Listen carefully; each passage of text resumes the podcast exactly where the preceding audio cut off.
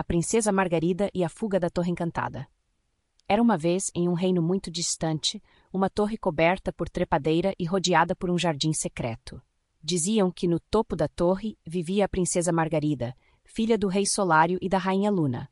Margarida era conhecida por sua beleza rara e um coração gentil, mas estava presa por uma maldição jogada por uma bruxa invejosa. Todos no reino sabiam que no seu décimo sexto aniversário, a maldição se quebraria se um verdadeiro ato de bravura e bondade acontecesse.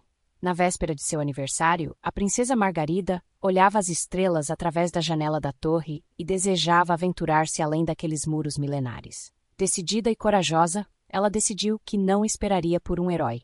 Ela seria a heroína de sua própria história. Com a ajuda de um lenço mágico que ganhara de sua avó, Margarida transformou em uma longa corda e amarrou-a firmemente na janela.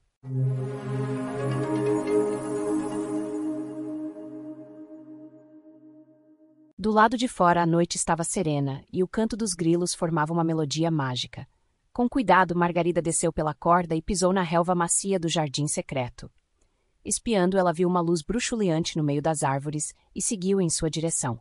Era um pequeno príncipe que procurava flores mágicas para salvar seu reino de uma grande escuridão. Ele se chamava Príncipe Alarico e ficou surpreso ao ver Margarida. E você é uma verdadeira princesa fugindo da torre? Perguntou ele com um sorriso encantado. Margarida sorriu de volta e explicou sua missão. Juntos eles encontraram as flores mágicas.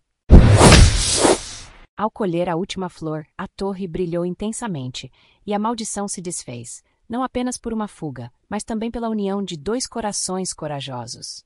Margarida e Alarico voltaram ao reino, onde foram recebidos como heróis.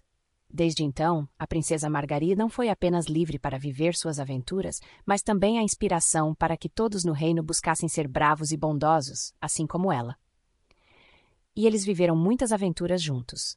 Sob as estrelas de um mundo onde a coragem e a bondade sempre venceriam.